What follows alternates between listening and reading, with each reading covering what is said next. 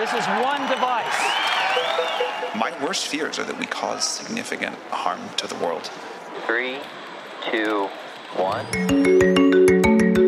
Bonjour, c'est Frédéric Filloux. Bienvenue dans Control F, le podcast de l'Express qui explore le monde de la tech et son impact sur nos sociétés.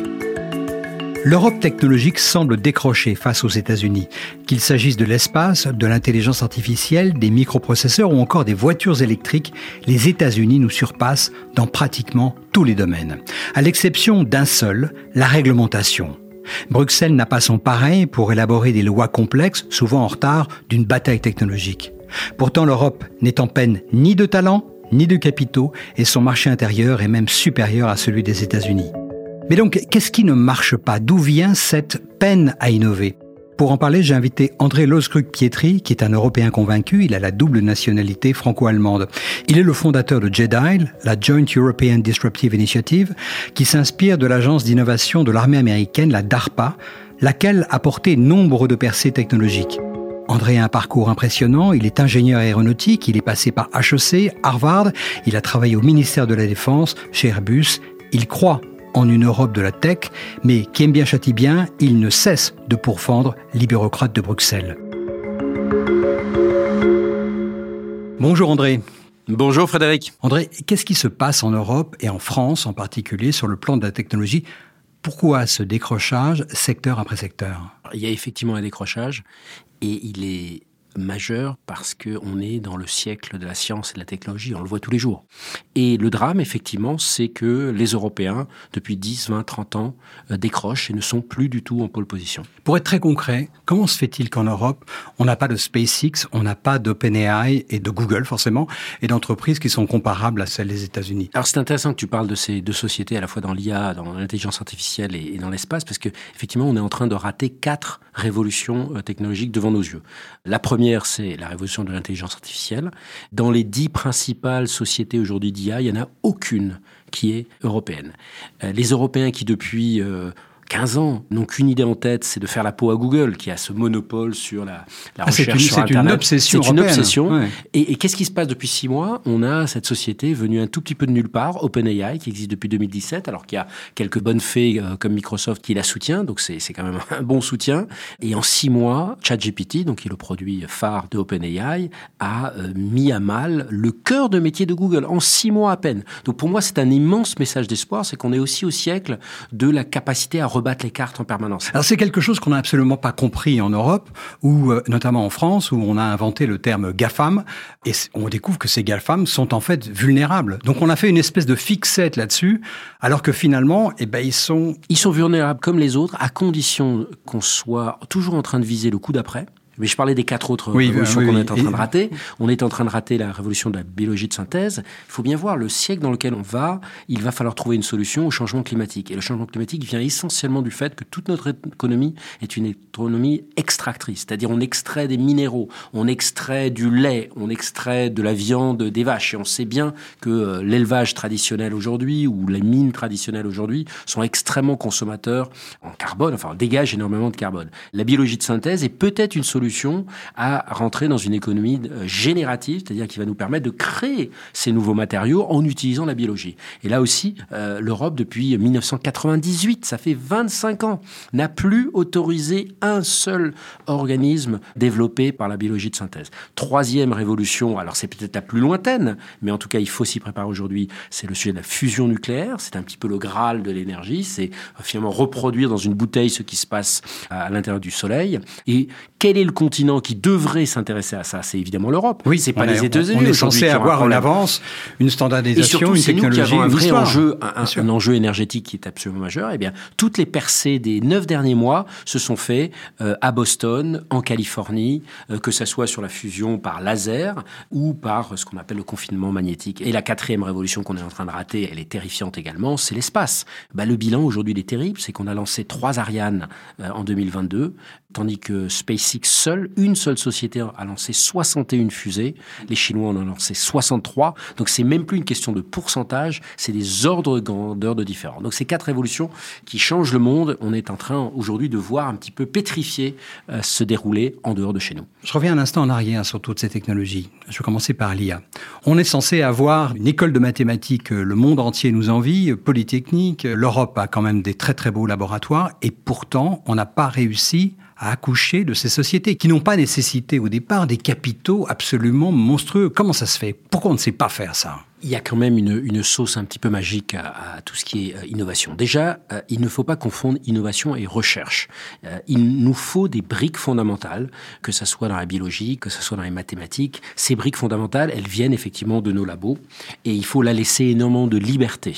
Aujourd'hui, quand même, le retour qu'on a de beaucoup des meilleurs chercheurs dans le monde, c'est qu'on est rentré dans une logique des appels à projets à outrance. C'est-à-dire en permanence, oui. Les chercheurs sont évalués non pas sur l'impact qu'ils ont sur la société, mais sur des projets découpés à l'extrême. C'est, c'est vraiment euh, l'obsession aujourd'hui en France, à Berlin, euh, à Bruxelles, c'est ce qu'on appelle le pilotage. Le problème, c'est que la recherche ne se pilote pas. Mmh. Ça, c'est le point numéro un. La deuxième chose, c'est la prospective. C'est-à-dire aujourd'hui, on, on se rend compte que dans la plupart des domaines, il ne sert quasiment à rien, c'est même totalement non productif de, de reproduire ce qui se passe à l'extérieur. C'est illusoire de faire un concurrent frontal de Google. C'est illusoire de faire un Starlink européen. Ce qu'il faut, c'est anticiper quelle sera la révolution qui va rebattre les cartes. Et souvent, ces révolutions, c'est pas dans dix ans. Ça peut se passer dans l'I A. Les générations sont pratiquement tous les trois mois. On n'a pas cette capacité de prospective. Et ça, ça vient probablement du fait aussi qu'on a aujourd'hui, on va dire, des dirigeants publics et privés qui ont beaucoup moins qu'on a pu l'avoir dans le passé, une vraie culture technologique et scientifique. Ah ben, elle est terriblement absente de, de, de la classe politique. Je reviens juste là aussi un tout petit peu en arrière. Est-ce qu'il n'y a pas des éléments fondamentaux ? Quand on regarde la recette de la Silicon Valley, si tant est qu'on puisse parler de recette, elle est construite sur des universités, des centres de recherche extrêmement performants, et elle est essentiellement construite sur un accès au capital et une disponibilité de capitaux gigantesque. Il me semble que la propension des universités européenne et en particulier française à collaborer avec le secteur privé n'a strictement rien à voir avec ce qu'on observe aux États-Unis. Est-ce que d'abord, ça c'est un facteur ? Alors, c'est un facteur évidemment, mais les choses changent. C'est-à-dire qu'on commence okay. quand même à avoir beaucoup ça, plus bien. de chercheurs qui aujourd'hui euh, lancent des start-up, euh, ont des partenariats avec des industriels. Donc tout ça va quand même plutôt dans D'accord. le bon sens. Il y a quand même un point de base qui est euh, déjà la rémunération. Je veux dire, je, et là, il n'y a pas besoin d'aller aux États-Unis. Aujourd'hui, un, un maître de conférence ou quelqu'un qui est habilité à diriger des recherches, euh, qui est un prof de quarante, quarante-cinq ans, va gagner moins de trois mille euros par mois, alors qu'un jeune prof en Allemagne démarre à cinq mille euros. C'est absurde. C'est complètement absurde. C'est complètement absurde. Donc ça, ça veut dire qu'on a un État désargenté qui n'arrive pas à dégager euh, des ressources pour ce qui est quand même l'investissement principal dans l'avenir à côté de l'éducation. Ça va même plus loin. Quand on visite quelques laboratoires, même modestes, d'universités aux États-Unis, on constate que la différence de moyens est gigantesque. Non seulement un, un teaching assistant, un assistant de recherche va être nettement mieux payé, mais euh, cette personne va avoir accès à des moyens absolument gigantesques. Et il y aura cette connexion permanente à l'industrie. La deuxième question que je vais te poser, c'était la disponibilité et l'accès aux capitaux. Est-ce qu'il n'y a pas une espèce d'énorme manque européen et français dans ce domaine du, bah, du venture capitalisme ? Alors, je, je parlais des choses qui manquaient en Europe. Il y a aussi une chose qu'on a et qui, pour moi, est extrêmement néfaste, c'est on a un manque de lucidité terrible. C'est-à-dire, aujourd'hui, on parle en permanence, et tu l'as fait également en introduction, du, du marché unique européen. Ce marché unique européen n'existe, n'existe pas. pas dans les secteurs d'avenir. Il n'existe pas dans l'intelligence artificielle, il y a vingt-sept stratégies différentes. Il n'existe pas dans la cybersécurité, il y a vingt-sept agences différentes. Il n'existe pas, même dans le spatial, où aujourd'hui il y a cette règle terrible qui est que quand on contribue euh, au budget de, de, la, de l'agence spatiale européenne, eh bien on a ce qu'on appelle le retour, le retour géographique. Et donc en fait tout ça, ça fragmente, mais on est dans l'illusion. Et il faut bien se dire que dans ces sujets technologiques, où le risque, il est à peu près le même, euh, que ce soit aux États-Unis, à Palo Alto, à Pékin, à Munich ou à Paris. Par contre, l'opportunité de gain, pour revenir à ce sujet d'investissement et, et de capitaux privés, bah, ça sera de faire une très belle société nationale française ou allemande ou polonaise, alors qu'on a des potentiels continentaux aux États-Unis ou en Chine. Et donc forcément, quelqu'un qui va mettre de l'argent, je veux tordre le cou à cette idée que oui, les Européens prennent moins de risques. Non, je pense qu'ils entreprennent comme les autres. D'ailleurs, on voit que des Européens sont partout dans les sociétés de la Silicon Valley ou maintenant de plus en plus autour de Boston. Oui, sauf quand on les interroge, la plupart d'entre eux disent qu'ils sont partis à cause de l'absence de culture du risque en Europe. Donc, c'est pas un bullshit complet, ça. Alors, oui, euh, moi, je crois que la culture du risque, elle ne vient pas parce que, justement, l'intérêt pour quelqu'un qui va prendre ces risques n'existe pas. Il n'y a pas cette opportunité de créer des géants. Dès qu'on veut faire quelque chose qui a vraiment un impact sur le monde, ben, on est obligé d'être dans des marchés continentaux. Donc, je pense que ça, c'est un vrai message. C'est déjà... Mais le problème, c'est que c'est beaucoup plus compliqué. C'est-à-dire qu'inaugurer une gigafactory ou annoncer un fonds de cinq milliards, j'oserais dire, c'est facile. Euh, faire ah ben c'est le la partie travail, visible, c'est la partie c'est, visible. C'est la communication. Donc, effectivement, c'est là-dessus que le monde politique se concentre. Mais vraiment faire le travail de base, d'essayer de, de, de rassembler les agents dans la cybersécurité, essayer d'avoir une stratégie hydrogène commune. Mais regardons déjà entre la France et l'Allemagne, soi-disant les, les meilleurs partenaires du monde, aujourd'hui, ils ne s'entendent sur quasiment rien. rien. Ni sur l'espace, ni sur l'hydrogène, ni sur le quantique, ni sur la cybersécurité. Et pourtant, on a quand même l'obsession des grands bastringues. C'est-à-dire que tu parlais de la fusion nucléaire par opposition à la stratégie américaine. On parlait de l'espace, où il y a un secteur du New Space qui est en train de décoller très fortement en Europe, mais qui est quand même extrêmement minoritaire par rapport à cette espèce de grand bastringue qui est Arianespace, Ariane Group, qui est aujourd'hui totalement planté. Oui, il y a deux autres points que j'aimerais vraiment souligner. Un, on passe notre temps à se plaindre du fait que l'État ne met pas assez de moyens. On a parlé des salaires des chercheurs, que l'État n'est pas assez agile. Mais il faut aussi se poser la question. Tu parlais des moyens qu'ont les grandes universités américaines. Mais qui c'est qui donne des moyens aux grandes universités américaines ? C'est pas juste l'État ou les, ou les différents États c'est fédéraux. Les c'est les entreprises et Bien c'est sûr. les philanthropes.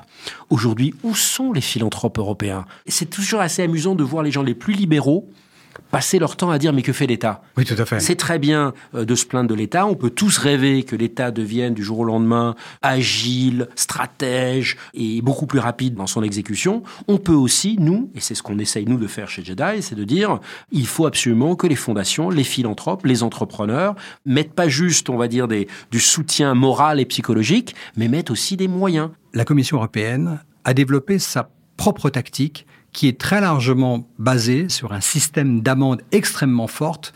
Je crois qu'on en est à vingt-cinq milliards de dollars d'amendes cumulées qui ont été infligées aux GAFAM. Sur ces vingt-cinq milliards, il y en a dix-huit qui ont été infligés à Google et à Meta. Est-ce que c'est une bonne tactique ? On constate que ce montant d'amende est très largement supérieur à ce que le Department of Justice américain, le ministère américain de la Justice qui gère toutes ces affaires d'antitrust, inflige à ces entreprises. Est-ce que c'est la bonne tactique européenne de faire ça ? Je vais faire un zoom en arrière. La seule chose qui devrait compter en politique, c'est l'impact. C'est est-ce que ça marche ou pas ? Et depuis quinze ans que ces vingt-cinq milliards d'euros ont été infligés, le déclassement technologique européen n'a fait que s'accélérer. Donc à un moment, ça serait quand même intéressant qu'on ne soit pas juste dans le déclaratif, dans l'intention en Europe, mais dans l'impact et les résultats.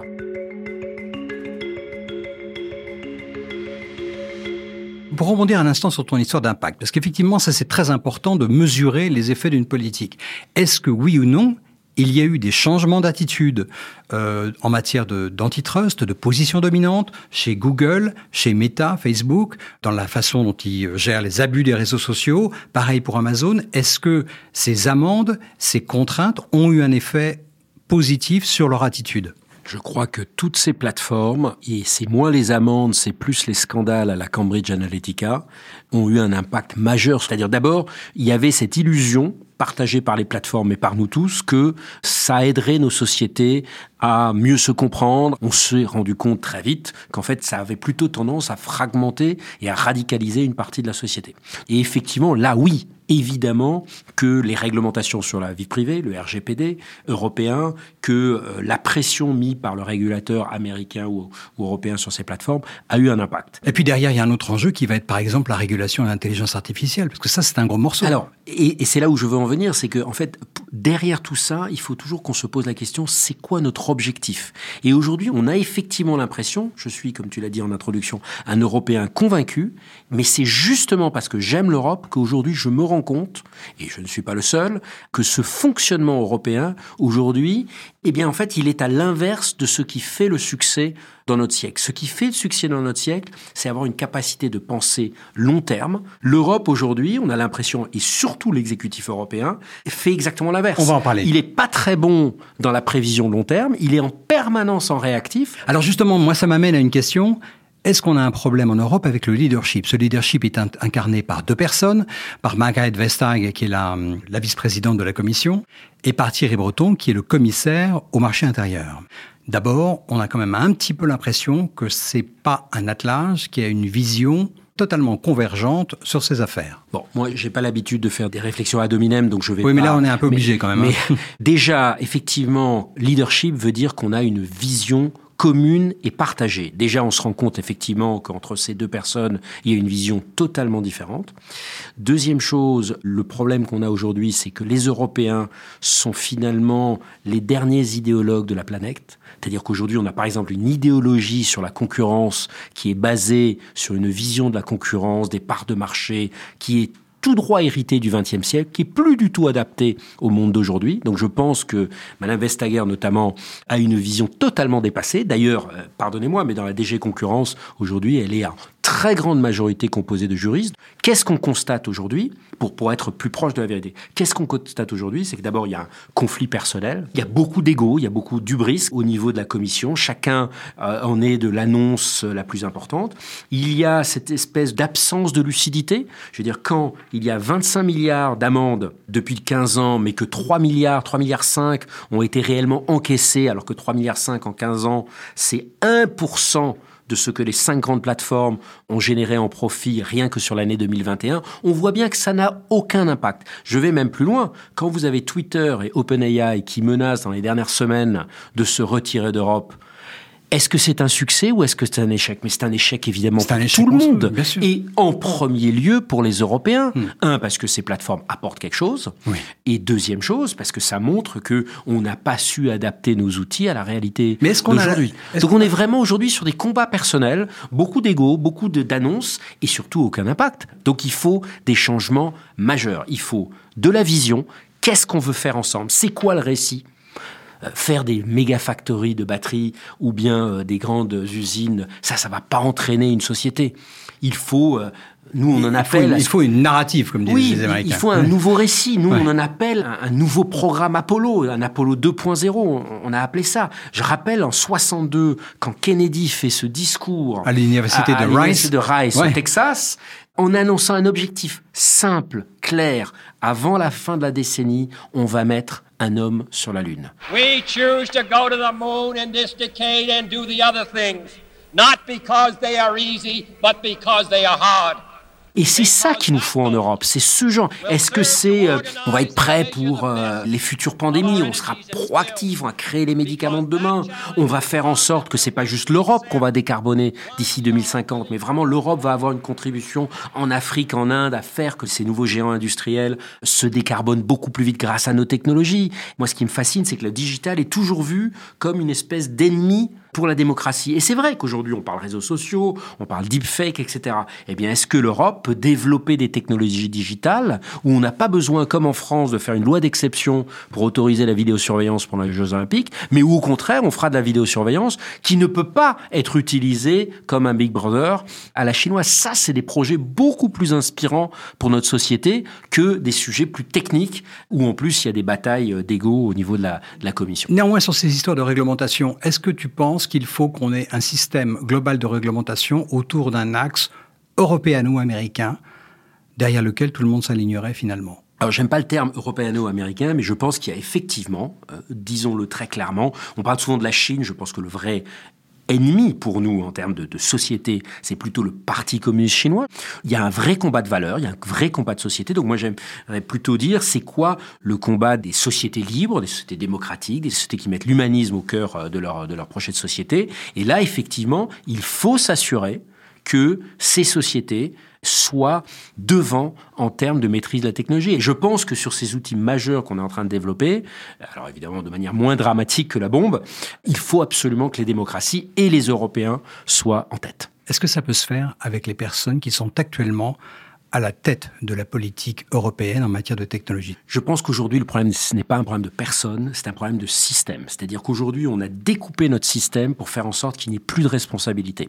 C'est-à-dire qu'il faut assumer qu'il y ait une vraie vision politique. Il faut réinventer l'histoire. Deuxième chose, il faut être beaucoup plus agile. Nous, on en appelle à, à changer. Quand j'entends que certains disent que la démocratie est forcément lente, je pense que ces gens-là sont en train d'enterrer notre système démocratique. Non, la démocratie doit se réinventer. Donc, il faut inventer peut-être des réglementations qui vont beaucoup plus vite, mais qu'on évalue au bout de six mois. Donc, on n'aura pas l'angoisse de se dire « Mon Dieu, cette loi, elle va être là pour vingt ans. » Donc, il faut être capable de la réévaluer. Je donne cet exemple. Le R G P D a mis euh, quatre ans à accoucher et ça a été tellement douloureux qu'aujourd'hui, on se rend compte qu'il est plus totalement adapté à la... Eh bien, comme ça a été tellement compliqué, les gens hésitent à réouvrir la boîte de Pandore en se disant « Oh mon Dieu, c'est... » Donc finalement, on se traîne de plus en plus des réglementations qui sont dépassées. Et troisième chose, il faut beaucoup plus impliquer la société civile. Aujourd'hui, on meurt du fait que la Commission européenne ou certaines administrations ne font pas confiance à la société civile. C'est-à-dire, elles ont leurs programmes, alors qu'on dit, oui, il y a sûrement les grands programmes, mais euh, il faut, à côté de ces grands paquebots, avoir des petits euh, vaisseaux, euh, des petites euh, navettes rapides qui vont tester. C'est peut-être le mot-clé, c'est l'expérimentation. Je rappelle qu'en deux mille vingt, ce qui nous a tous sauvés, c'est le fait que entre mars et octobre deux mille vingt, les Américains ont investi dans dix pistes différentes pour développer des vaccins. Et qu'il y en a deux qui, au bout de huit mois, ont eu ce miracle où on a développé un vaccin. Et je rappelle qu'en en Europe, en mai, on n'y croyait pas et que ça allait durer encore quelques années. C'est vrai. Et c'est ce genre de capacité d'expérimentation, de tester plusieurs choses en même temps et mêlé à une très forte évaluation. André, merci beaucoup pour merci, toutes ces, euh, ces explications euh, délivrées comme d'habitude avec beaucoup de passion. Je te remercie. À très vite. Redonner une vision, une perspective d'avenir à la John Kennedy, comme le suggère André Loesekrug-Pietri, ne sera pas facile. Les chantiers sont innombrables. Face à une compétition qui est à la fois américaine mais aussi asiatique, l'U E doit prendre des mesures décisives et elle n'a sans doute pas le leadership pour cela. Voilà, merci d'avoir écouté cet épisode de Contrôle F, le podcast de l'Express qui explore le monde de la tech et son impact sur nos sociétés. Retrouvez-nous tous les jeudis sur le site de l'Express et sur toutes les plateformes de podcast, Spotify, Deezer, Apple Podcasts et autres. N'hésitez pas à nous donner votre avis avec des étoiles et des commentaires ou en nous écrivant à l'adresse suivante contrôle f arobase l'express point f r. Cet épisode a été réalisé par Jules Cros. À bientôt.